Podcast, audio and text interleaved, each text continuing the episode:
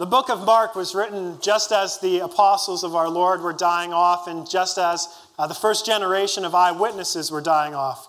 And, and Mark wrote his gospel in, t- in order to preserve uh, what the real Jesus really did and what he really said.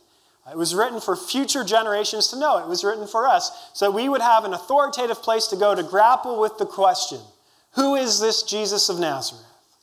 And that's precisely what we've been doing as a community over the past few weeks. Uh, two themes have emerged in, and have been woven into the tapestry of Mark's gospel so far, and these are themes that will occur over and over again. Uh, the first is this Jesus came fundamentally to preach the word, to preach about the kingdom of God.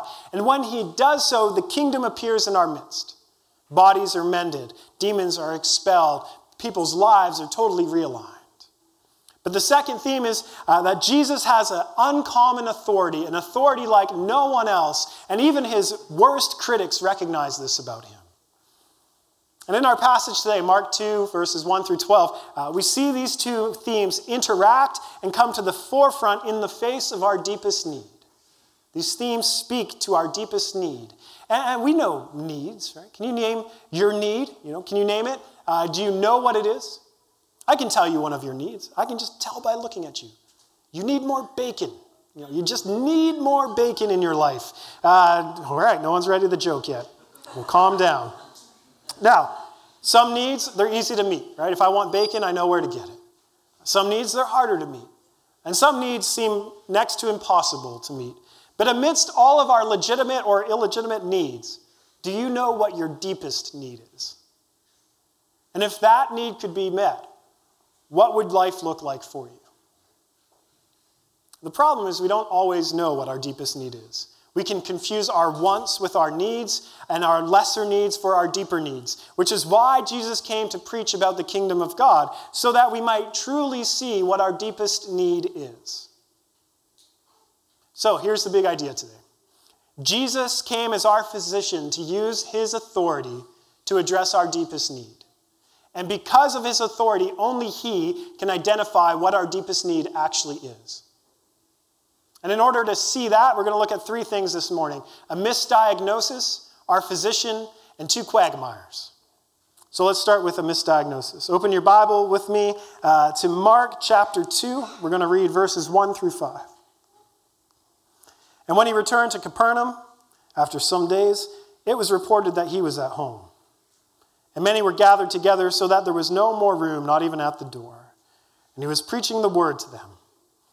And they came, bringing to him a paralytic carried by four men. And when they could not get near him because of the crowd, they removed the roof above him. And when they had made an opening, they let down the bed on which the paralytic lay. And when Jesus saw their faith, he said to the paralytic, My son, your sins are forgiven. Have you ever eaten at one of these restaurants? The Templeton, no? Red Wagon? Mm-hmm. Or Jethro's? Right. Now, these are definitively the best places to have breakfast in town, hands down. You could maybe add a few, but these are the top three. And uh, have you ever tried to go to one of these places on a Saturday morning, but showed up late? You know what happens? There's a line out the door. You can't even get to the door. Sometimes there's a two hour wait. And uh, it's frustrating because you know what you need. You don't just need breakfast. No, no, no. You need barbecue pulled pork on buttermilk pancakes covered in bourbon maple syrup. That's what you came for. That's what you need. Uh, and there's people, just legions of people standing between you and your need being met. Now imagine a bigger need in your life. Uh, maybe you have questions about God that you've yet to find a satisfying answer to. Maybe you're stuck in a pattern that is self destruction, or uh, self destructive, and you need help. Or maybe you have a physical illness that robs you of the vibrancy of life that you had hoped to have. And imagine you hear of a man uh, who is teaching new things about God with an uncommon authority. You hear of Jesus of Nazareth, and the sick are being made well in his presence. You hear of someone who can meet this legitimate need in your life, but you can't get to him because of a massive crowd. Lots and lots of people are in line to see him before you. In our passage today, Jesus returns to Capernaum. His reputation has grown, and so many people are gathered to see Jesus that there wasn't even room at the door. And what's Jesus doing? He's doing what he came to do. He's preaching the word. He's preaching about the kingdom of God. And yes, people want to hear about that, but they really want to be healed. And entering into the scene are four men, and they're tired and they're probably sweaty because they have the burden of carrying their friend on his bed to see Jesus. And their friend, he's paralyzed. And they're bringing him to see Jesus because they've heard that this man can make their friend well. And we have to remember the man who's paralyzed lived in a very different place in time than we do. You know, buildings weren't wheelchair accessible because wheelchairs didn't exist. He was utterly dependent upon uh, friends uh, in order to function and survive. You know, there was no such thing as government benefits for people who were, uh, you know, vulnerable or poor.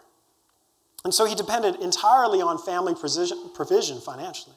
Uh, but this man, he has some good friends who are willing to carry him to get him to Jesus. And when they arrive, however, they can't make it through the crowd. They can't even get to the door. And the question is will they be paralyzed like their friend? Because they're unable to advance any closer to Jesus. But these guys are determined. They tear open the roof.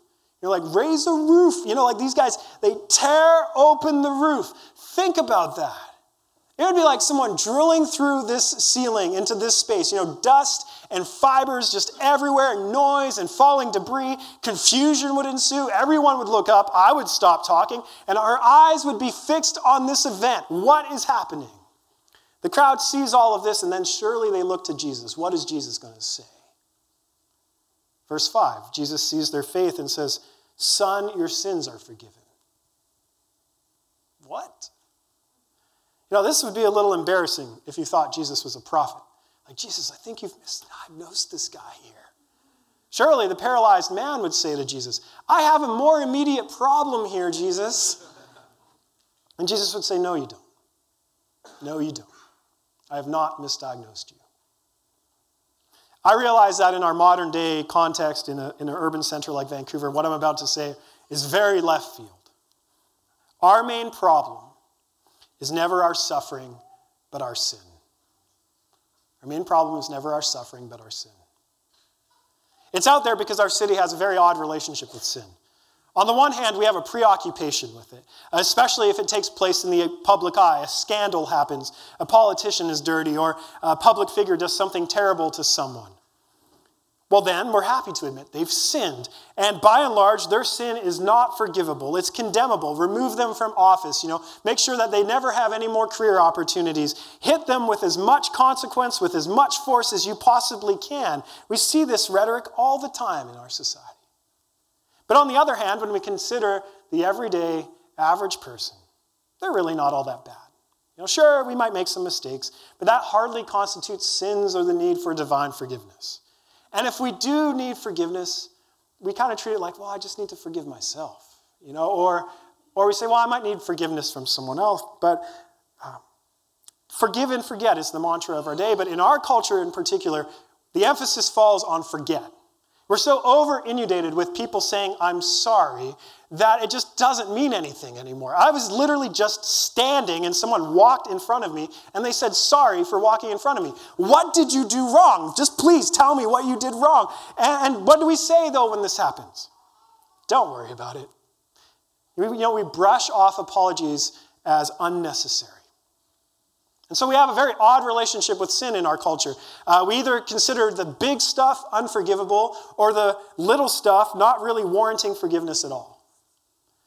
Most of the people in this room and, and most of the people in our city uh, would agree that we have far more pressing needs than forgiveness of sins.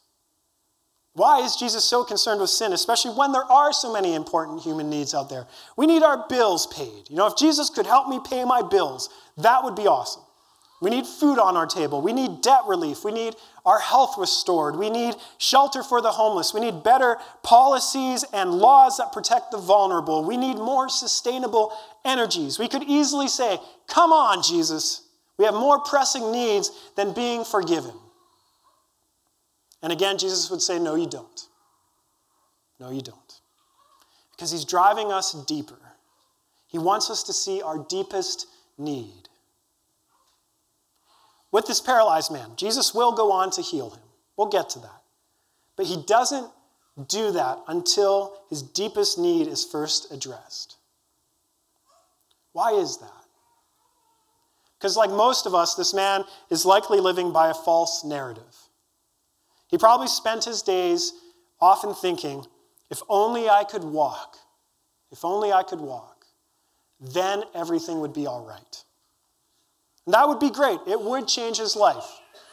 But give him two months, or give him four months, or a little longer, and we all know what would happen. Discontentment would slowly set back in. Monotony would uh, uh, creep back into his life. A new pressing need would emerge, and until he meets that need, he wouldn't have, be content. He wouldn't be satisfied. See, even when our needs are met, even if they are legitimate needs, they don't provide what we thought they would provide. Because there's a deeper need underneath even the most legitimate needs in our lives. Jack Higgins, he's a novelist. He writes uh, you know, crime novels. And he's hugely successful. He's written about 70 books, most of which have been on the bestseller list. And, um, you know, in terms of being an author, this guy's arrived. And he was interviewed on the radio, I think it was the BBC, and the interview, the interviewer asked him, you know, really, really great question. He said, if you could go back and talk to your 18-year-old self, what would you say? That's a great question. You know, what would you say to your 18-year-old self? I would tell myself to stop being so emo. Uh, and Anyways, here's what uh, Jack Higgins said. This is what Jack said. When you get to the top, there will be nothing there, nothing at all. Higgins is admitting that he lived by the narrative once I'm a successful writer, then everything will be right. What's your narrative? A lot of students here. Maybe it's uh, once I have my, my degree, then everything will be good. Actually, scratch that. Once I have my degree and get a job, you know, then everything will be good. No, scratch that because we're millennials too. Once I have my degree and get a job that I find satisfying and fulfilling, then everything will be all right. Done. Once I'm in a relationship, then everything will be good. Once my work is recognized, no matter what your work may be, and it's celebrated, then everything will be good. Everything will be all right. Once I get my health in check, lose those five pounds, or uh, get everything in order in my personal life, then everything will be good. But Jack Higgins arrived only to discover nothing at all. He's reminding us all that the things we think we need, no matter how legitimate they may be, cannot deliver the contentment and peace and fulfillment we're hoping for. Because the roots of our discontent go much deeper. If we come to Jesus for our lesser needs before addressing our deeper need, we're actually treating him like a self help agent. We're saying, dispense enough help to me, Jesus, so that I can help myself, so that I don't really have to depend on you. And this is why Jesus wants us to go deeper. If we don't, we'll miss the point. And this is why Jesus goes deeper with the paralyzed man. Jesus hasn't dis- misdiagnosed him, and he hasn't misdiagnosed us. The problem is that we misdiagnose ourselves. We don't actually know what our deepest need is, and we often deny what it is, and that's why Jesus takes us deeper. He wants us to see that we need our sins to be forgiven. Which leads us to our second point our physician. Our physician. Why should we trust his diagnosis? Furthermore, why should we trust that he even has the remedy to his diagnosis? You know, we're so used to hearing Jesus forgives sins. Uh, that I think we miss the offense. If you look at verses 6 and 7, it's very telling. Now, some of the scribes were sitting there questioning in their hearts, Why does this man speak like that? He's blaspheming. Who can forgive sins but God alone? And immediately Jesus, uh, I don't need to read that part yet. Backtrack. Who can forgive sins but God alone? Uh, do you notice the religious elites, the scribes, um, they take offense. Only God can forgive sins. Jesus has no business declaring someone's sins forgive, forgiven. He's blaspheming, he's acting like God. And honestly, we take just as much offense. Now, it may not be on religious grounds. I mean, some of you might take you know, offense on religious grounds, but we certainly take offense at the level of authority that Jesus is claiming. Imagine if uh, Roger uh, our southern gentleman, Bob, our South African English representative, and me, a Canadian without guile, uh, walk into a bar. Um, okay, not a bar, a, a, church. We walk into a room. And uh, immediately, for no reason other than being a huge fan of the Three Stooges, which is true, Bub pokes Roger in the eyes, just boom. And Roger starts crying, you know, like it's just tears gushing down. And, and Roger, he's saying, like, I'm not crying, it's just the, my natural reaction, I'm not crying. And it's just getting awkward because you know he's crying, but he's denying it. Now, imagine if I walked up to Bob and I said, Son, your sins are forgiven. Bub could easily say, like, what business do you have forgiving my sins? And just poke me in the eye. Uh, likewise, Roger could say, like, who are you to forgive sins on my behalf? This is between Bub and I. That's the issue in this passage, isn't it? Who is Jesus to claim this sort of authority? Look at verses 8 through 11. Immediately, Jesus, perceiving in his spirit that they thus questioned within themselves, said to them, why do you question these things in your hearts? Which is easier, to say to the paralytic, Your sins are forgiven, or to say, Rise, take up your bed and walk? That you may know that the Son of Man has authority on earth to forgive sins, he said to the paralytic, I say to you, Rise, pick up your bed, and go home. And he rose and immediately picked up his bed and went out before all of them, so they were all amazed and glorified God, saying, We never saw anything like this. For now, I just want to focus on verse 10 because it's the key to the questions we're asking. Why should we trust Jesus' diagnosis? Why should we trust that Jesus has the remedy? And verse 10 is the key to this passage as a whole. So look at it. Verse 10 But that you may know, but that you may know that the Son of Man has authority on earth to forgive sins. How do we know that Jesus has the authority to forgive sins? Well, on the one hand, it will be uh, the miracle that he's about to perform, and we're going to look at that. But we also know that he has authority to forgive sins because he's the Son of Man. And this is a new title in Mark's gospel. So far, we've been told that Jesus is the Son of God, he's God in person. Uh, the demons shouted out that he's the Holy One of God. And now Mark tells us that Jesus is the Son of Man. And this is a title that Jesus uses often about himself in all of the Gospels. It's one of his favorite self designations. And a lot can be said about what is the Son of Man, but I want to draw your attention to one verse in particular because I think it's the verse that Mark has in mind and that Jesus has in mind. Daniel chapter 7, verses 13 through 14. Daniel, he's a prophet, and he says, I saw in the night visions, God speaking to him. And, and behold, with clouds of heaven there came one like a son of man. And he came to the Ancient of Days and was presented before him. And to him was given dominion and glory and a kingdom that all peoples, nations, and languages should serve him. His dominion is an everlasting dominion which shall not pass away, and his kingdom one that shall not be destroyed. Jesus is the one Daniel saw. God the Father, the Ancient of Days, has given all dominion and glory to one like a son of man. He's like a son of man because he's the son of God, but he's also a son of man. He's fully God and fully human. Two natures, but in one person, indivisible. And, and God the Father has given him an everlasting kingdom with all authority and dominion. And so Jesus has authority to forgive sins, not just because he's God in the flesh, but also because God the Father sent him into the world to exercise his authority as an example of the kingdom that is to come. And so he came to earth for this very purpose. And this is important in the development of this theme of Jesus' authority. So far, we've just been told that Jesus has authority and we've seen it on display.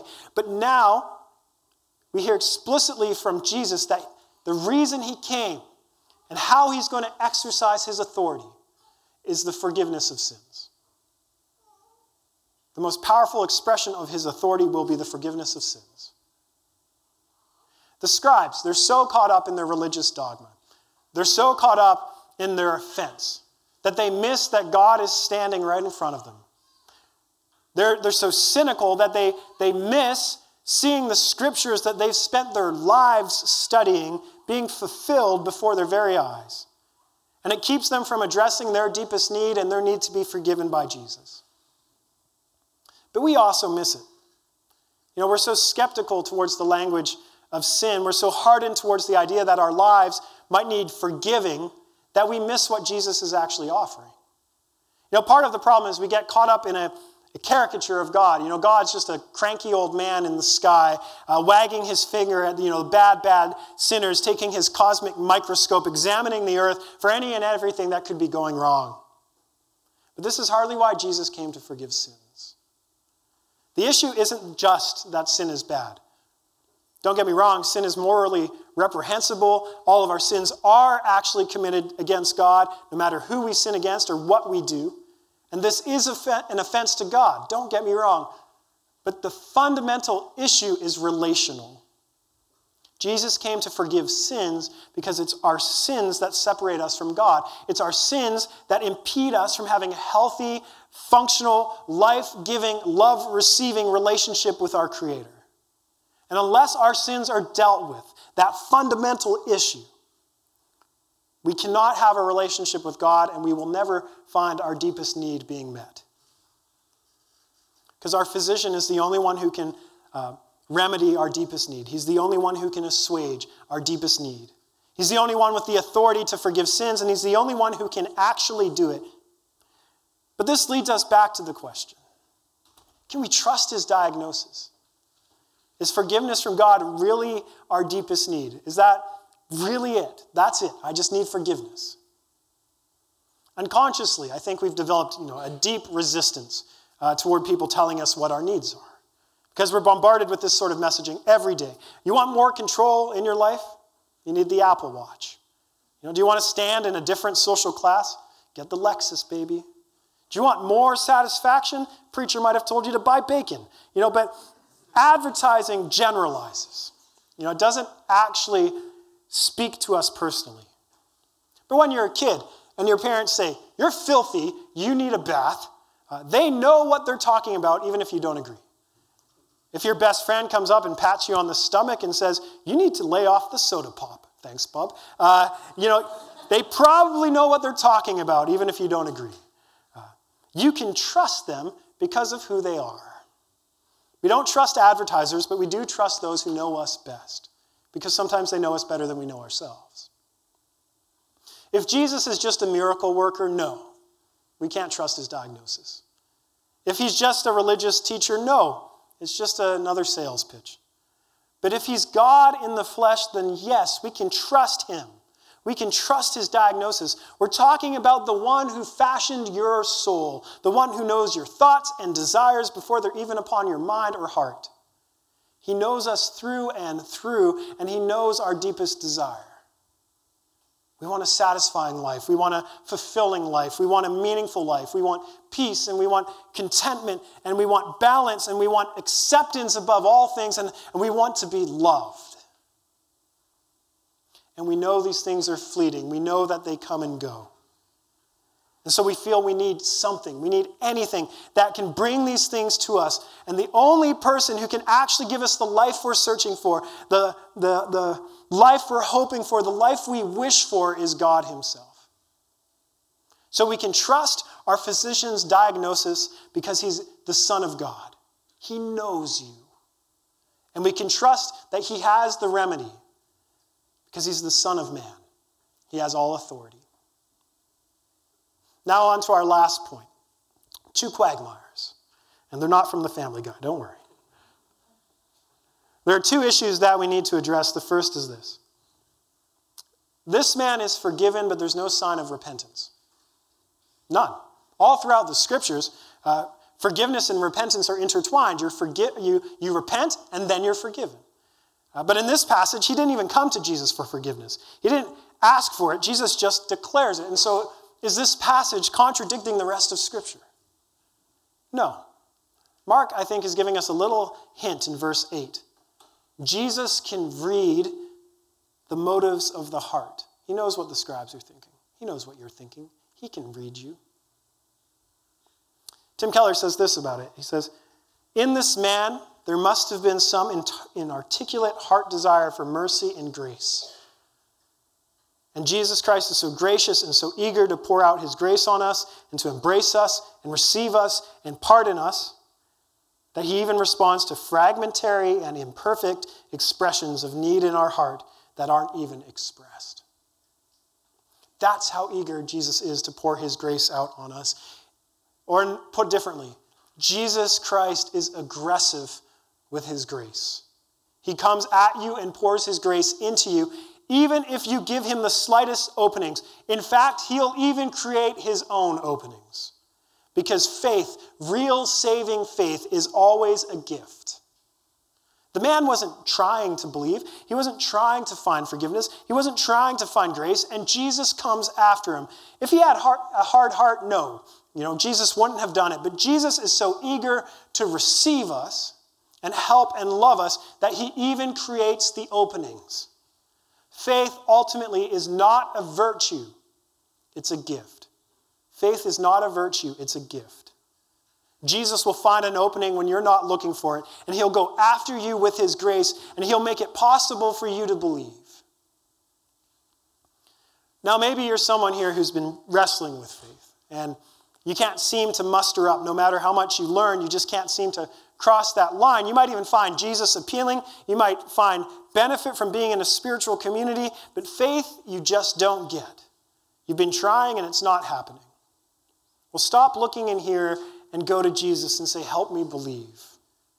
So, wait, I'm, you know, you're, you're saying if I ask Jesus for faith, he'll give it to me. I'm saying if you ask Jesus for faith, you'll see that he's been after you for years and you didn't at first see it. Whenever you go to him and say, oh, You're the one I've been looking for. You're the one who gives faith. I've been trying to muster it up. I've been trying to reason my way into it. I've been trying to find the most logical way to take that leap. Give me faith. Grant me faith. Help my unbelief. He'll give you faith because he's the author of faith. Which means this is a, there's an implication for those of you who already believe, what, no longer, no matter how long you've called yourself a Christian.